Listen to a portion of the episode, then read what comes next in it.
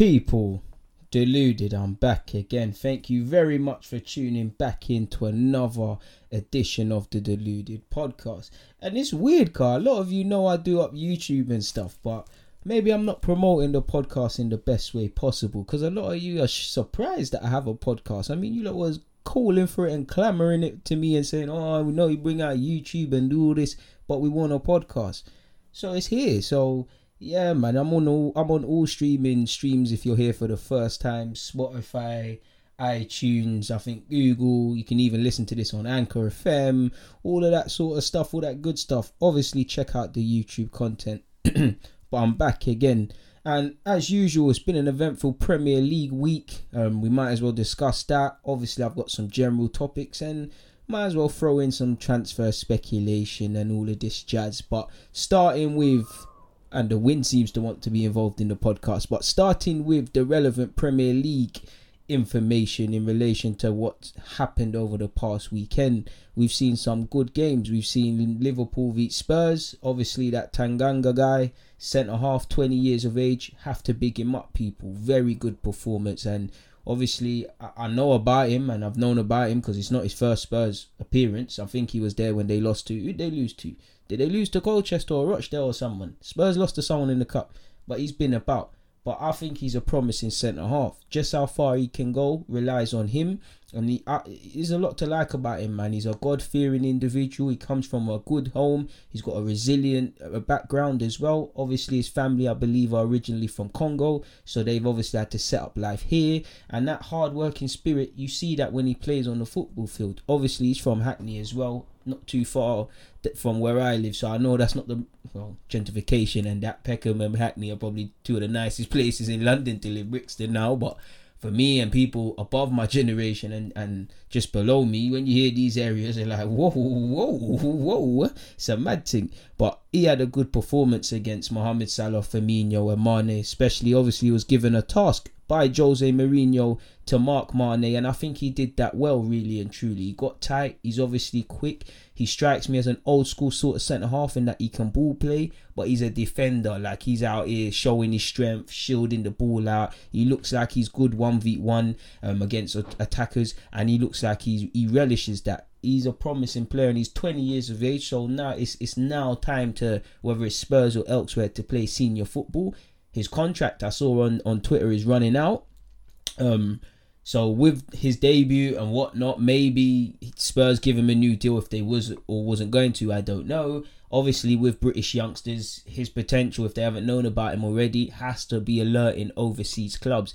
And I guess time will tell. He's given a good account of himself in that game, and whether he gets added opportunities under Jose Mourinho is another thing. Because many people, obviously, Jose Mourinho and young players, many will say it's like chalk and cheese. But if there's one position he gives opportunities to, it's defenders. If there's one thing Jose Mourinho, listen, he might not be the Jose Mourinho of old, but let's let's be serious. He's a hallmark of football. He's a legend. He's all of that, the positive connotations. If there's one thing Jose Mourinho has always known is how to make a bloody good centre half, how to sniff a centre half, and Tanganga is in the is in good hands if that's anything. Even if he doesn't get opportunities, if he if he um just learns from Jose and, and busts out and does his thing away from Spurs. But enough about him. Like you can see, I love young players and I've made him the dominant pro- um, point talking point in relation to Liverpool and Spurs. Obviously, Firmino scored. It was a weird one, man, because I feel Dele Alli had a poor game, and I think he needs to, as he's getting older, he needs to mature up a bit. And I don't mean in antics or anything. I mean what how he sees the picture before the ball's played to him and what he's doing because all the little flicks he's doing and he's losing possession it's all good for an 18 year old but Dele Alli is someone I believe is a very good player in the Premier League one of the best players at Spurs and someone I'm as an England fan we're looking to to make the difference if called upon when called upon in in, in the Euros and, and for England and it hasn't been obviously Dele when Jose initially came, he was scoring goals and doing his thing, but I think he really needs to come up a level in midfield now, man. I, I said it back then. I got a lot of stick for it. I feel Dele Alli's goals or previous goals, sh- um, what's the right word for it? Kind of covered his performance because obviously he's very good getting in the box. He's very good at finishing as well, and he's actually played right back at a time for MK Dons. So he has done other things, but in terms of becoming a more complete midfielder, Dele should be able to play in the, in the advanced midfield role. He should be able to play in a pivot. He should be able to play as a box to box midfielder and a deep line playmaker. And for me, do them roles. He should still have the Dele Alli aspect in terms of running forward and making the difference. But I do think he has the ability and should by now be able to dictate the tempo of a game, be able to, you know, a bit more game management and things. And I'm not really seeing that by Dele Alli. I'm one of Dele Alli's biggest fans. I know he plays for Spurs and whatnot, but I think he's a baller. And I, I think he needs to come up a level. Um, I think Liverpool played well in the first half. Second half, I won't say they were lucky, but kind of surprised. Spurs Spurs had some good chances. Celso should have bagged. How he missed that, I don't know. I'm sure Eriksen had a chance. I could be wrong, but Spurs had their chances. They really, like United against Arsenal, they shot themselves in the foot in the first half, and there was just too much to do in hindsight. But for Liverpool, Liverpool go marching on people. Doesn't look like they're going to lose a game obviously, I think Liverpool's one of them teams now. Like, obviously, I'm an Arsenal fan. There's a bit of bias there. You don't want Liverpool to do too well, but for me, first and foremost, you have to accept it. But the football purist in me can't help but admire what Liverpool's doing. Away from the trophies and the statistics and all these fancy accolades, for me, people, it's the camaraderie. It's the you can tell them players there and the coach they want to be better than they was the last game. They want to be better than better men, let alone footballers than they were yesterday. And they galvanise and the spirit that that whole team from Klopp to the medical staff to you know all the other players that play their part. I love it, people. Football is a squad game obviously, I'm not saying Shaqiri's playing world class or nothing, but Shaqiri, Ox is in and out the side. Obviously, Origi is a cult hero, but if you're honest, he's not a regular. Even when these sort of men are called upon, they're doing their job. And as an Arsenal fan, I've always said it's a squad game. There is obviously hierarchy, there is obviously people who play more, but it's a squad game everybody's chance in some capacity will come and you've got to be able to do it. I've seen Liverpool by their own standards actually get lucky in games and not lose and whatnot. But these this is what happens when destiny's chosen you to be a good side. Listen, last season they broke enough records, unfortunately, through obviously dropping points on their hand, but through City being amazing, they didn't win it. Liverpool's points and everything last season, yeah, you we all know people. Um, in another year, looking back, that wins you a title or a couple of them in previous years, but it didn't happen. And you can tell they remembered how they, they won the champs, but they remembered how they felt doing all of that and, and and coming second best to City, and that's the hunger that drives them, in my opinion. Because right now, a lot of them players could think they're better than they are. Trent Arnold, arguably, in fact, the best right back in modern day football, won Champions League. Unless something mad happens, he's a Premier League winner. What he's done that in his early twenties. No disrespect to the FA Cup, but in professional football, nothing's a given. Many men don't win that and Trent Arnold's won something I and a lot of you wanted to be footballers to do Premier League and Champions League, and he's did it with his home club. So he's lived the dream. You could forgive him for taking his foot off the gas. Robertson, he could think, oh, I'm at Liverpool. No disrespect to Holland, that, but I was at Holland. These teams there, I'm at Liverpool. I'm playing. We're doing well. Foot could come off the gas. Van Dijk and Alisson, arguably, some will say the best in their position, respective positions. Foot could come off the gas. Naturally, at some point, some complacency has probably set in, and they've had to snap out of it. But um, they, they they're not getting gas. They're not resting on their laurels, they, and that's what I like to see because Arsenal are moving in a right direction under Arteta but we're a long way from that. Excluding Arteta, that's been something that I've seen missing from Arsenal. And I'm sure whatever team you support, unless you support Liverpool, um, some of what you're seeing at, at, at, Liverpool right now or have been for a couple of years in general, you're jealous, really, like positively jealous. And listen, I feel obviously many years ago it was Arsenal. At a time, I remember, listen, let's cut the crap. United and my, my United man, them that are listening to this and my friends, you won't hear me say this too many times, but Uh, there was a time apart from your in, in the 2000s obviously i'm speaking on there was a time you was tuning in on top of your team but you was tuning in to watch manchester united because they were playing decent football. Arsenal even when we weren't winning trophies you're tuning in. I think liverpool city's been that and i think liverpool for a while now have been one of them teams. Like they're a hallmark in the premier league. If they go invincible then i'm going to be shameless and scream listen all four Invincibles will beat you lot. It's not better than Arsenal. Just talking with my heartstrings, but they deserve it. Just how far they can go, we've said at serious times they might drop, they might lose a game and things. And I'm pretty sure that obviously they want to go invincible, they want to do as best as they can. But I'm pretty sure if, if they win the league, they will concede losing the game. And obviously, right now, it's remarkable because they rotate the side, but that front three is always fit. Unless like Klopp really has to force them out the side. It, their fitness levels at Liverpool is remarkable as well. Um, but there could come a time when there's just simply too many games. Simply the team naturally get tired. We have to remember there's actually an international, well not international, well there is an there is more international breaks coming, I'm sure, but there's also the Premier League break as well. So that could be well welcomed for Liverpool because I know they played two different sides, but they they played the Cup Comp- Club World Cup. They've obviously had the FA Cup. They're not in the Carling, well, the League Cup anymore. They've obviously got the Prem and the Champions League, specifically the last two. That's where the core of the squad is going to be. That's where the many, many, many energy levels are going to be. I mean, Liverpool obviously conceded the League Cup by their own standards. I mean, Klopp was playing kids. It's good for their development and all of that, rah, rah, rah. But you get what I mean. Um, so, yeah, man. I think we spent too long on Spurs versus Liverpool. Sheffield United versus West Ham on the on the Friday, um, last Friday. Obviously, Sheffield United won one 0 Um, Ollie McBurnie scored, and we'll actually get on to Ollie McBurnie um later because I think the FA is trying to do him dirty, but. really need to go get my juice. But um, yeah, Sheffield United defeated West Ham a goal to nil. Obviously, it was all marred by uh, by VAR in the build up to Snodgrass's what would have been his goal. Declan Rice allegedly handballed it. And I mean, I guess rules are rules, but it's we've got to be a bit sensible. I actually don't think that one necessarily is VAR. I think that's like it's the rules. I think football there's too many grey areas with the rules and with VAR, and I think too many refs in general are freestyling things. I'm not saying this specific ref because it was above him, but there's nothing Declan Rice can do. I think they're, they're forgetting how natural movement, how natural hand movements and things in football occur. It's, it's bordering on ridiculous, really and truly.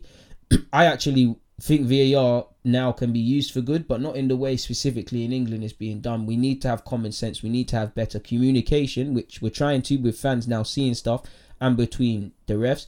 But is if there's just too many for me. I'm going I, like I said, I don't blame VAR for this game in particular, but for me, I think the VAR is down to too much interpretation because at the end of the day, it's not really. Obviously, it's a computer system. Forgive me if I'm wrong, but it's still people in Stockley Park just giving opinions and, and conflicting things and slowing things down so things looks different. So there's i don't know specifically i'm not bashing look i don't know the answers people but there is something that needs to be done to improve that because who wouldn't want the right decisions rightly or wrongly? Obviously when you're an arsenal fan or fan of any other team and you get decisions that you shouldn't have been we're happy. Decisions that we don't get we're always gonna feel hard done by. Um so yeah man um, west ham should feel aggrieved in relation to that Newcastle and Wolves, considering Newcastle's injuries, that's a good point for, for Newcastle away to Wolves, and they fought very well. So shout out to Newcastle.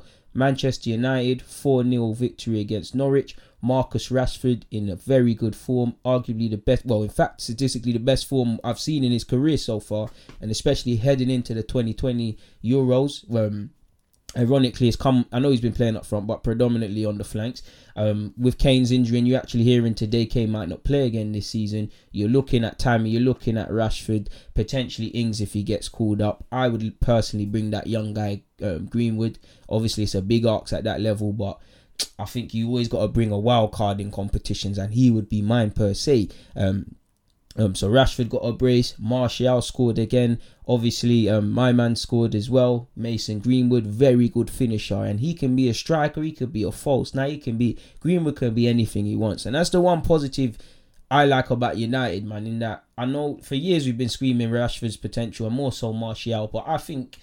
Listen, that's a good couple young G's to work with, man. On the counter attack, or if, if the team's patterned in general, Martial, if he needs to develop, and if you're going to be, a, he's scoring goals now, but if you're going to be a striker, let's really work to, you know, m- movements to make, reading the game. Do you know what I'm saying? Really work to becoming that striker to get in the French side. Rashford, as an English fan, obviously United will banter you, but we want to see Rashford coming into his own because I think Rashford can be a good player. I think Rashford just needs to improve his decision making in general, and I think Rashford just needs confidence full time. He needs to believe in himself at all periods, which being a young man at United in England and the scrutiny, I'm sure he's got an incredible self belief, but he's human. It gets to you at times, and it's lovely to see. apologies, people. Him doing his thing, and Greenwood's incredible. He can be what he wants. Apologies, people. I need to grab my juice. Wow, I'm fat.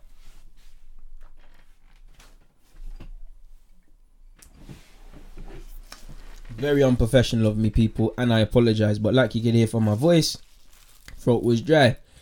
So yeah, moving on.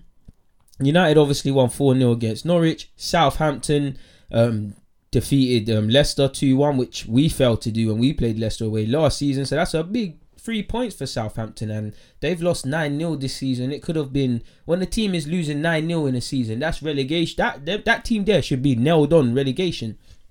But you have to give credit to Hassan Hasenhüttl and the boys for turning it around as well, because um, you can't bash the players for not showing it. And when they're turning things around and having relatively positive runs now, you got to give praise. So big three points for Southampton. Danny Ings scored. He is playing very good in in. In, in up front, he's in very good form, and also there's going to be talk of going to the Euros, and really and truly, you can't bet against it. If Kane, even if Kane is 60% fit, he still goes. But arguably, Kane going is irrelevant to Ings because for me, when I look at England, Kane is the number one. You can play Sterling up front, you can play Rashford up front as well. Um, but I want to kind of disregard them in it. Um, right now, for me, you got Kane, you've got well, you've got Kane, you've got Tammy, um, you've got Kane, you've got Tammy. Um, them two definitely go for me. Um, Rashford could play up front as well for me, so I guess you can count Rashford. And then you're probably looking at the full striker in which bring Ings. Obviously, international football is a completely different ball game in itself from um, the Premier League, even though the Premier League is is is difficult in its own right, people, as you guys know. But there's not really a case to deny Danny Ings. Obviously, Calvert Lewin didn't score this week. Forgive me if I'm wrong, but has been in decent form. You can't really bet against it, and he's proven a lot of doubters wrong in relation to if he's a Premier League footballer, let alone England level, myself included. Um, so he's doing his thing. Callum Wilson's been previously called up, but just like Bournemouth, his club side, they've been atrocious. Um, um, him and his club form and and the team as a whole has been poor. So he's not looking like he's going to get a call up like I said, I'd probably bring, bring Mason Greenwood as a third striker. I think we'd have enough with Tammy Abraham, Kane if he's fit in some capacity. Um, Rashford's there. Obviously, Sterling's going to play on the flanks, but there's the option of that and just him in the side. Um, I would probably more likely to bring Mason Greenwood. Doesn't really have a leg to stand on in the sense of it's a different ball game. He's still a young man. He's still a relative novice. Ings has been about. Um, international football's different, but he's been about. He's in well, Greenwood's in good form, but he's pretend. I don't know the statistics, but Ings is in better form. I'd say slightly than Greenwood. Um, he could get the nod, and he should get a call up.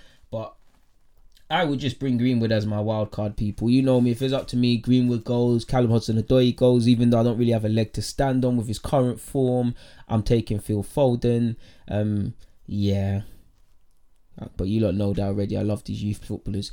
Uh, moving away from that, Chelsea won 3 0 against Burnley. Tammy Abraham done his thing and so did Jorginho, and that's a vital three points. And as an Arsenal fan, uh, we ain't getting top four, but seeing other teams moving edger and moving away and away from you, better yet, it is obviously annoying to some degree, but there's not much we can do. We've actually got Chelsea at the bridge coming up, and we're going to be without Aubameyang. Arsenal struggle to score goals away from home, anyways. Aubameyang's the only one that's actually been able to do that with nine. Our next goal scorers is probably Pepe, Torreira, and Martinelli with a single goal away from home apiece in the Prem people. Um, and there's nobody else after that. I could be wrong. I'm pretty sure I saw that on Opta. Apologies for shaking the screen there, people. Well, screen. Well, I shake my laptop screen and the mic. But moving away from that, Everton beat Brighton again. Carlo Ancelotti's just come into the job. Any three points that side can take, they will take. Manchester City were quality in their game as well. People against Aston Villa, men against boys. Completely like Sergio obviously cemented himself in Premier League history if he hasn't already, um, becoming record breaking records and becoming a record breaker in his own right. Kevin De Bruyne turning it on. All them, all them City players, man. There's, listen, we've been around the block. City, Mahrez, ridiculous. Like he had no sympathy for Danny Drinkwater, his former teammate, snatching souls out there. It's a madness, man. And to beat Aston Villa six goals to one, it's got to be disheartening for Villa, especially because I know Dean Saunders and the fans and everybody's pleading out for some recruitment. They potentially need a goalie because I know Heaton's out for a while. I'm sure they would like to add quality in all areas. Admittedly, the one that's glaringly obvious is the striking position. Um, so yeah, and Villa to be fair, I think they'll go down, but you never know what can happen in football, people. Um, don't think I'm missing any Premier League sides out, and if I am, I'm bored of speaking about the Premier League. To be fair with you, but before we well moving away from results orientated content sergio aguero we have to big him up we have to single him out he is a premier league record breaker obviously his hat trick against aston villa on sunday took him to 177 league goals highest scoring number by any foreign player more than Thierry Henry. I'm not gonna lie, Sergio Aguero, you're my guy, world class individual and what you've given in the Prem and whatnot. But I can't lie. If it's a football thing, you cannot talk to Thierry Henry in his in in, in his heyday. It looks like Kevin De Bruyne is going to smash the 20 league assists record that's been held for a number of years by Thierry Henry. But just look at the numbers goals, assists. Henry had skill. Yeah, he could do it all, man. He, he could play with his back to goal. Yeah, man. Sergio, you're not levels to, to Big Henry, but I'm always going to say that. But on a serious note, Sergio Aguero has been a quality footballer in the Premier League. What they signed him for 30, 40 million from Atletico Madrid at the time, or maybe even 50, but at the time, whatever it was, was a fairly respectable fee. Now it looks like pennies because it's 8 million Maguire in that, but it was. And that looks cheap now as it was, and he is even if he never scored again after that fateful goal against QPR, he'd still be a legend. He has been a quality footballer at Manchester City, and he's he's been here for a while, and he's ne- it's, it's never dropped. It's never dropped. Quality player. There's not a team that he hasn't terrorized. I think he loves scoring statistically the most against Newcastle and Spurs, or it could have been Chelsea. I, I really should have that to hand. Um, yeah, he's there's not one team he hasn't bagged against. There's not one set of fans he hasn't broken hearts. Um, Mustafi loved him so much he decided to stand on the halfway line in a cup final a couple of years ago and sit and admire this individual as he bared down on our goal and scored in a cup final. It's mad.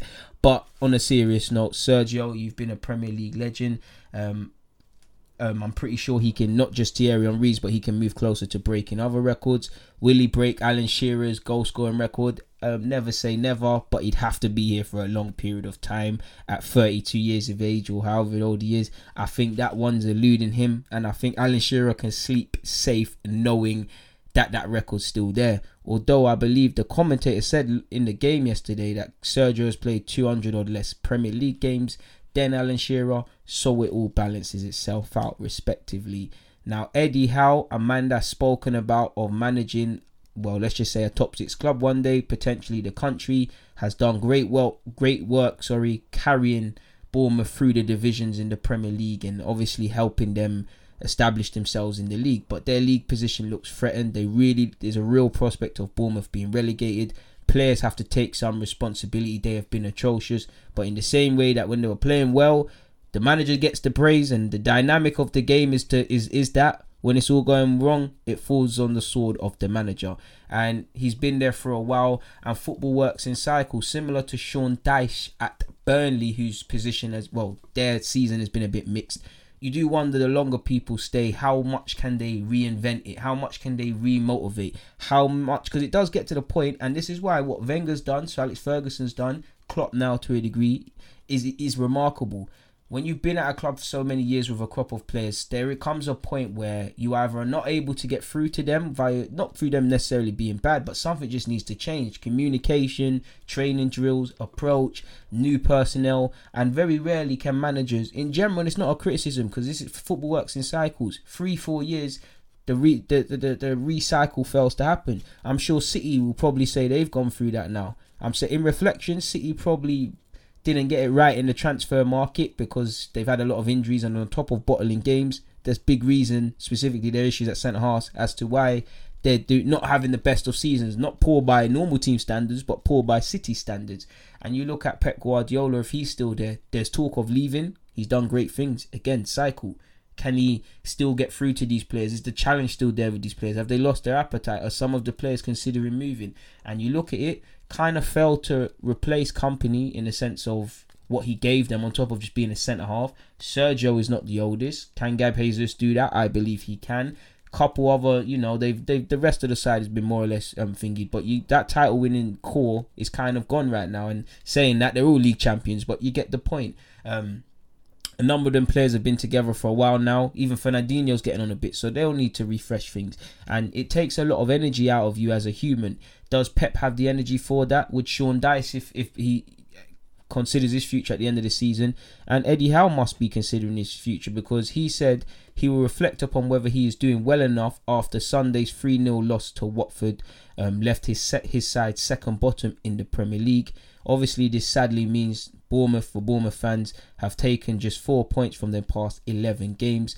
That run has included nine defeats, and obviously, I'm sure no fan of Bournemouth wants to get rid of Eddie Howe if they had to.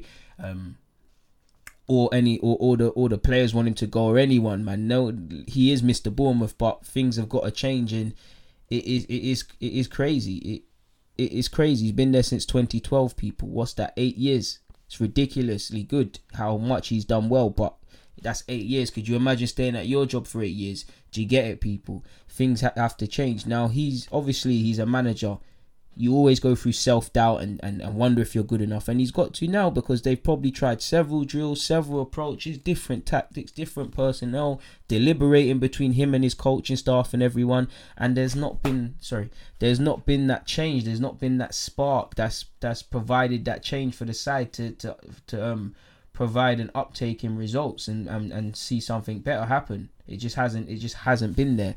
Um so we'll have to we'll have to see people. They obviously started their defeat um their their defeat in the 3-0 defeat to Watford um in the relegation zone for the first time in more than 2 years people. Um at the start of November when they when they beat Manchester United they were 7th. So it's been a bit of a booky one for them. Moving away from that though and moving to transfers, people. Barcelona have made contact allegedly with Mauricio Pochettino about replacing Ernesto Valverde as manager. Um, I have seen before I've started this podcast that actually Barcelona might be employing someone else. I can't remember the guy's name, so this might be a non-starter. Obviously, Pochettino and his Espanyol links previously and his comments about never managing Barca can never say never, but that probably makes that one a go. Personally, I'm not watching Barcelona religiously, but I did feel Valverde needed to be sacked a long time ago, if these are true, and he's done a he's done a remarkable job still holding on. He's had some success, but I just feel he's way too negative. He just does weird stuff, and I don't think Coutinho is necessarily a success at Barca, but a more attacking manager potentially makes that better. I just don't think Valverde is the man for them, and he's done well to stay in this position. And yeah, it's alarming that Barca are going to get rid of a man mid season and whatnot. I've seen new managers to be announced, caretaker managers. You've seen Xavi linked with the position, and now it's coming out Xavi might not get the position. And, you know, in two minutes, it will probably be he is going to get the position. So it's a bit of a random one. Um, So we'll see what happens, man. Apparently, Chelsea have made an inquiry about Brighton centre half Lewis Dunk, with the Seagulls valuing the 28 year old defender at 50 million.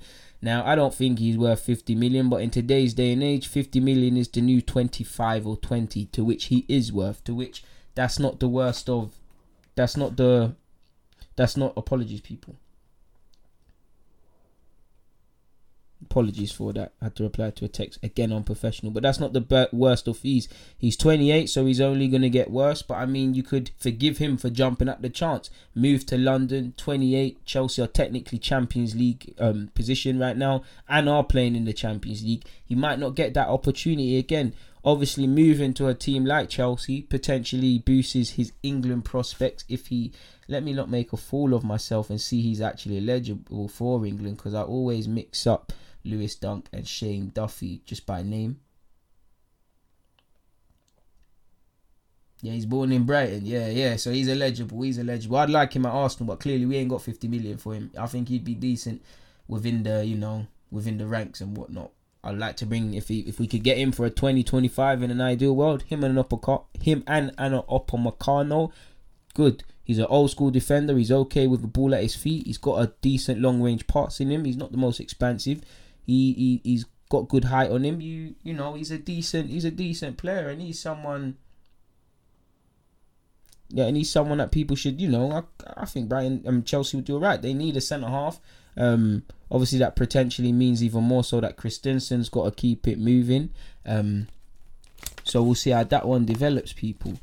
Moving away from that, apparently Manchester United will make a 65 million bid, including add-ons for Sporting Lisbon and Portugal midfielder Bruno Fernandes. he's obviously 25. Um, apparently the only thing stopping that is wages, and you know what? That one's always in the papers. From what I see in Portugal, he looks like a good player. He's a good goal scoring midfielder. I believe he's got eight this season, and statistically, he's got 63 goals, 51 assists in 134 games, I believe. So, if he can transfer that, I think goal scoring midfielders are kind of dying out in general. United need goals all over the field. Their midfield don't really offer nothing in the attacking sense, but if he can bring technical quality, getting assists, and obviously goals, and, and you know the stuff that wins football games, that is what people need, and he'd be a good signing. And at 25 years of age, I think he'd be decent. Um, whether it happens or not is another thing, um, but who knows? Apparently, Wolves boss Nuno is having one eye on Atletico Madrid winger Thomas Lemar, viewing him as a top target. Uh, and this report from Goal still goes on to say Chelsea, Spurs, and Arsenal are monitoring. Mm, I don't know if I buy if any of them. I think any of them will listen and have been probably told to keep updated. But is he necessarily a top target for us? I'd say no. There's a case to bring him in out of all of them. I'd say Spurs potentially need him the most in terms of an attacking um, player.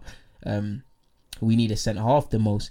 Um, Ashley Young's been linked with Inter Milan and has been allegedly offered an 18 month contract, but he has another Italian side looking at him in Lazio, and apparently Crystal Palace are offering him something. I believe he's from Watford in that area by trade. Maybe a move to Palace at this period in his career could tempt him. Um, you'd like to think he could earn more money as a 34 year old actually signing a new deal at United, which they offered him and allegedly he, he rejected or going to Inter Milan and experiencing a new league. If Conte's still there, he's still there. Obviously, 34 and going to Italy, you're probably that's the new 21. You still got a number of years left in you. So he has a decision to make. I would do the Inter Milan thing to be fair. Just accept that in Italian football, the Racimo is probably going to follow you as an IC3. But moving forward, same old recycled rumor. Apparently, Shkodran Mustafi's agent will hold talks with Galatasaray about the 27 year old moving to the club. Can they afford his wages? Who knows? Um, it's probably another thing. And also, in addition to that, uh, you one minute it's on loan, then it's permanent. Would he want to move to Galatasaray on a permanent basis? Only he can answer you that. But I believe that's that. Um, you've obviously seen apparently Watford and well Watford and Belgium defender Christian Kabasele is a target for Manchester United, Newcastle United, West Ham, and Arsenal. And if I haven't said United already, um, he's a man in high demand at 28 years of age to move to. Definitely the first two names in Arsenal United is probably an opportunity not to be turned down, especially Arsenal in particular. Watford and Arsenal train next door to each other, so he wouldn't have to uproot too much um, how much do they value him, him at? I don't know because whether you believe these guys are better or worse, looking at the market, if if Lewis Dunk is rated at 50, they might think Kabasele is a better defender um, than Maguire. He's at 80. Um, you've obviously got Issa Diop at, at West Ham. You're hearing 50 to 60 million if people wanted him. So when you do compare the market sort of thing, how much could, is it really? You know, you're probably looking at 30 to 50. I'd start opening bids low, low balling at 30, probably looking to do business at 50. Um, I think Watford would concede that. And like I said, 50 is the new 25, but it's a bit, you know, will any of these clubs move for it? Who knows? Apparently, Chelsea have actually made their first signing. They've signed Norway under 17 striker Bryan Fiabema. Never seen him in my life. 16 years of age, so potentially, well, he's obviously going to sign a scholarship deal with the assurance of a pro once he turns 17. I've never seen him. He might have he might have world class potential. I don't know, people. I'm just going to assume he's going there with the hope of breaking through at Chelsea, but in, in the medium term to play in a more competitive environment than his previous employers, Tromsø, I believe to learn and p- develop under Chelsea's coaches and just become a better player and see where he is at 18 plus. Um, so that's that. Um, obviously, Spurs pipped West Ham to the loan side, nor it looks like it, based on we're hearing Sky Sports have said. Gedson Fernandes is having a medical at Spurs or is due to have one in Enfield at Spurs in relation to joining on loan. The 21 year old will join on loan to the end of the season. Apparently, the loan fee is £4 million. We put, we spent £5 million on the loan of Denis Suarez. Um, I know he plays for Spurs, but I'm pretty sure I know which one is going to turn out the better signing. Now, there's got to be a reason with his potential and the players that Benfica have, in which he's been a, the 21 year old's allowed to go on loan. I'm not watching him religiously, but has he potentially stagnated? Has he, you know, gone down as a footballer? Only, only they could answer that for you. Um, there must be a reason he's been allowed to leave him in some capacity, and um, Spurs have been interested in him now, but I'd, I'd, I never know if Spurs moved earlier for him. But it appears to the fans that they've moved for him late. So is there a reason why people weren't interested in him? Um, who knows? Uh, or if they were, what what tipped the balance for people to walk away? Because I think he's a decent player. He likes to bite in for a tackle. Um, he's by no means no playmaker, but he's comfortable with a ball at his feet. Okay passing range, can carry it. Um, he's a decent player, and I think he can add something to Spurs' midfield in any capacity he's used. People um, would be surprised if the loan isn't a success, man. Because even as an under 17s Portugal international, he showed he could do things, man. And I'd say Spurs should be relatively excited about potentially him and Ndombele um, in the ranks, people, because um, that's definitely two better signings in that midfield than I've seen in many years at Spurs. Um, so we'll see how that one develops, but that one looks to be done, people. Um, or looks like it's going to be done. Um, moving away from that, Mino Raiola. Um, obviously, you lot know him. He's a very good agent, made a lot of money in this game. And obviously, I, I know we've all heard he's he's moved for Lingard. He's got Lingard into the in it, under his stable now, and you all know he's he's a man that's actually been an agent of Nat- Natalie Portman. He's had Nedved, he's had Mkhitaryan, he's had Pogba, Capoue. He's got a number of promising young players. He's got Matuidi, De Ligt, Moise Kean, Verratti. Previously had Lukaku. Um, obviously, remember Zlatan, and there's a bunch of other players. People. Um, and it would make sense why he would get into the English market because first and foremost, young players are more daring than ever now at England. They they don't care for the well, they obviously care about finances, but they care for first team football. They're moving abroad, so there's the player power is even stronger. So that means you can kind of force teams' hands a bit more to show they really want you. Um, and on both ends, there's money to be made. At, at these young players that move to other teams, brokering the deal, there's money to be made. In general, in the English market, in during this podcast, what have you heard me say? 50 million for Lewis Dunk, 80 million for Maguire. How much would Chilwell, Maddison, if if City ever sold Phil Foden, um, them all them young players that Norwich have, all the young player English players specifically glittered around the Prem. This all money, and whether you believe they're worth it or not, there's money in there. Callum Hudson-Odoi at one point was on the verge of leaving for um leaving Chelsea. He's now on a hundred and something a week, a substantial wage. I'm not criticizing him or anything, but this this is all a picture. If I'm Raiola and I've done, you know, I've made 25 million allegedly just off Pogba moving to United, and I've done this and I've done that, and uh, you know, it would make sense from a money point of view to get involved specifically with English players. Now, why he chose Lingard, only he can tell you that. Maybe it's to get his foothold in the in the door. I don't know why specifically. Um, allegedly, he was talking to Rashford. Apparently, that was more so Rashford's advisors and seeing more collaboratively what they could do. Um, if I was to read between the lines, I'm sure Rashford's in line for a new contract at United. He's in line. When you think of Man United, you think of Rashford. Raiola gets the best deal, not always, um, but typically gets the best deal 99 times out of 100. Um, for himself, for his client. And if I'm Rashford, if you don't want Raiola to necessarily, you know, represent you, to get the best deal you potentially can or best commercial deals away from United, someone like Raiola picking his brains or having him on board in some capacity helps you because. I mean, one thing you can say about Raiola, apparently he's not always had the best of relations or not always looked out for the lesser names, but whatever you say about him, you should you could be pretty confident in him as a football agent. I don't know why Lukaku got rid of him, but he would get he get he's pretty upfront with getting the best deal for himself and his client, and even Mkhitaryan. Mkhitaryan's on big money at Arsenal. Do you get it? And Mkhitaryan weren't even worth that. No disrespect to Mkhitaryan beyond him just on a football on a football thing. Apparently, Lingard's father is still seen as instrumental in advising his son. Um, but obviously, the 27 year old maybe maybe Lingard brought it to his door. People um, because obviously Lingard terrible form in, in general for Man United. He's in the headlines for nonsense more than it is for football. 27, still treated like a 21 year old. Maybe, obviously, his contract runs out 2021 at United, so it could be a bit of that. but maybe he wants him to help him find a move, um, help him do something for him more so than him. Do you get what I'm saying, people? Who knows? Um, but yeah, people, man, and obviously Raiola's an inf- very smart man. He speaks several languages: Spanish, Portuguese, French, German, English, Italian, Dutch. Um, he's a segment courtesy of the Athletic I was reading said he constructs long-term business plans for his star players, thinking years ahead, and he tries to get it all written down contractually at each stage. Says a source that can make life challenging for club executives, and obviously people look at the agent and think he's a money man, and it's true. But the club's making more money. I'd rather the players that parents at some point had to, you know, probably work two jobs for them and their siblings, and obviously get them from which I see a lot of times from one side of London to the other, four times a week, three training sessions, one game, with the chance of making it. I think they deserve the money more so than these posh fat cat executives. It makes sense because this is what because they they would rather the, obviously some agents are poor, some executives are bad, some are good, some are bad, some acting. There's there's rarely a middle way, but there's good people. Generally, it's good people. Um, but at the same time, people, these executives will bully players because I've seen it. If you ain't got advisors around, they will bully you. They will get into. They will come. To, I, I, I know one player. I'm not gonna talk too tough. One young player.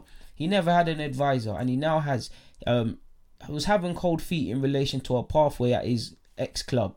Um, never had an advisor. So what were coaches and executives doing? You're not playing if you're not signing a deal. This and that, this and that and the other. These are the games people play, people. And if you ain't got people around you in your best interest, because as sad as it is, players got to look out for number one. I'm being completely honest, people. Even players that are not necessarily money grabbers, because at one day when your legs give way, you might get a little going around the pitch and clapping, but you have to keep it moving no matter what you've given a club, people. And if I'm if I'm a footballer, generally hearing these things is someone you want to be with. It's like having a good accountant or a good lawyer. You want to hear they get the best deal and they're utilizing you. And you've got to remember, these players are typically always giving him some sort of cut from the contract or some sort of agreement where they're paying him to advise on top of all of this people. It's not 100% commission or it, yeah, he's made a lot of money, but you get it, it would be silly from him. So to know that they're spending money and they're getting something decent in return is is probably quality for them people.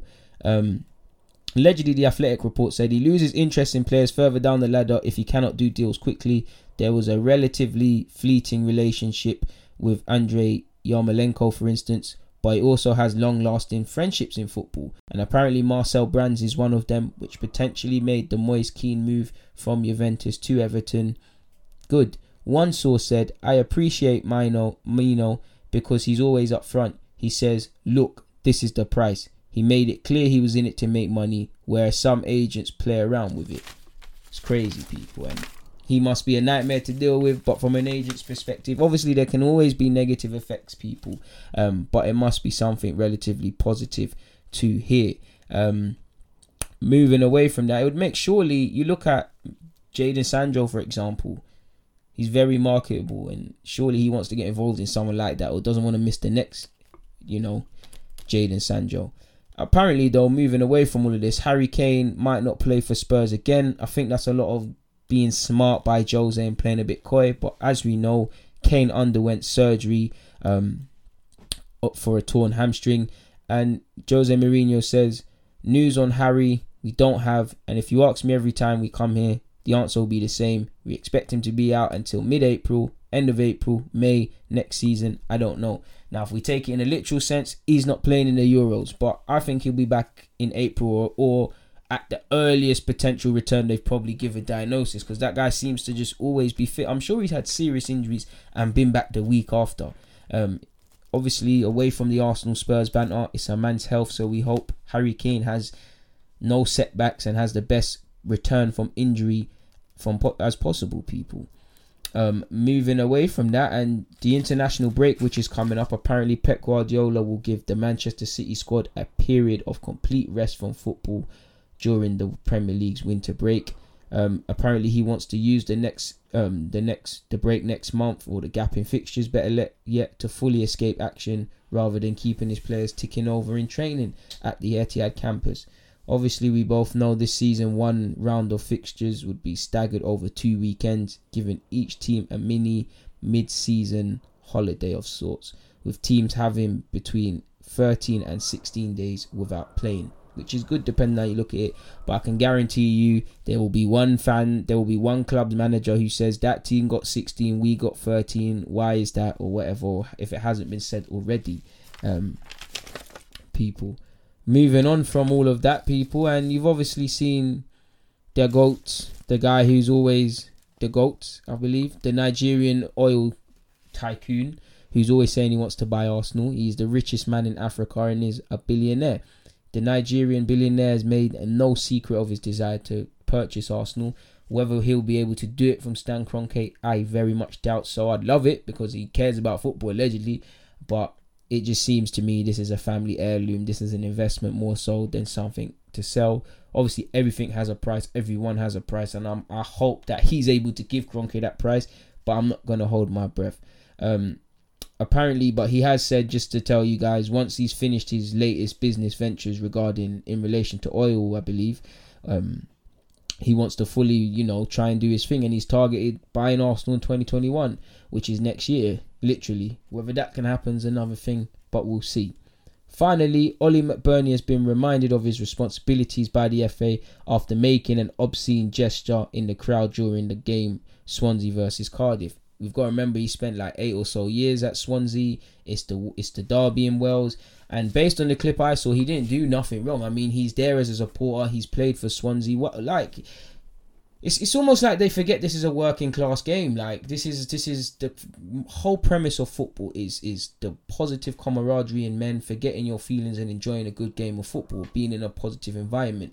Ollie McBurnie is not there on either team's side. Obviously, he has to remain professional, but he's having a laugh. This is what football's about. Football and fans are getting out of touch even more and more. So seeing a, a, a player that's earning the money he is in the fans at his old club, much less his new employers, because obviously he can't like that. Um, for me, it's nice to see. It's, it's nice to see, and why can't why can't he go there as a supporter? As long as he's not effing and blinding and carrying on, and he's just there, why can't he do that? Because he hasn't acted in any sort of way. He hasn't carried on in any sort of way. He's it's just been banner. It hasn't been disrespectful. He's compared to what's going on around him, he's fairly mute in what he's doing as well. It's just the fact that his name is Ollie McBurnie, and next to his job application, job description, it is footballer for Sheffield United. Now, if something else has happened and there's been clips I haven't seen, that's another debate, and I'll hold my hands up and apologise. But I, it just feels like it's nonsense. The things football should be going tough and, and over the top on to a degree, um, they don't they don't do it. So it's, it's it's just nonsense, people. And this is obviously in light after obviously the images emerged of McBurnie, the videos and whatnot. Obviously him at the game. Um, so it is what it is in that regards. But for now, I'm going to get out of here. People, it's been a lovely podcast. Deluded, I'm out.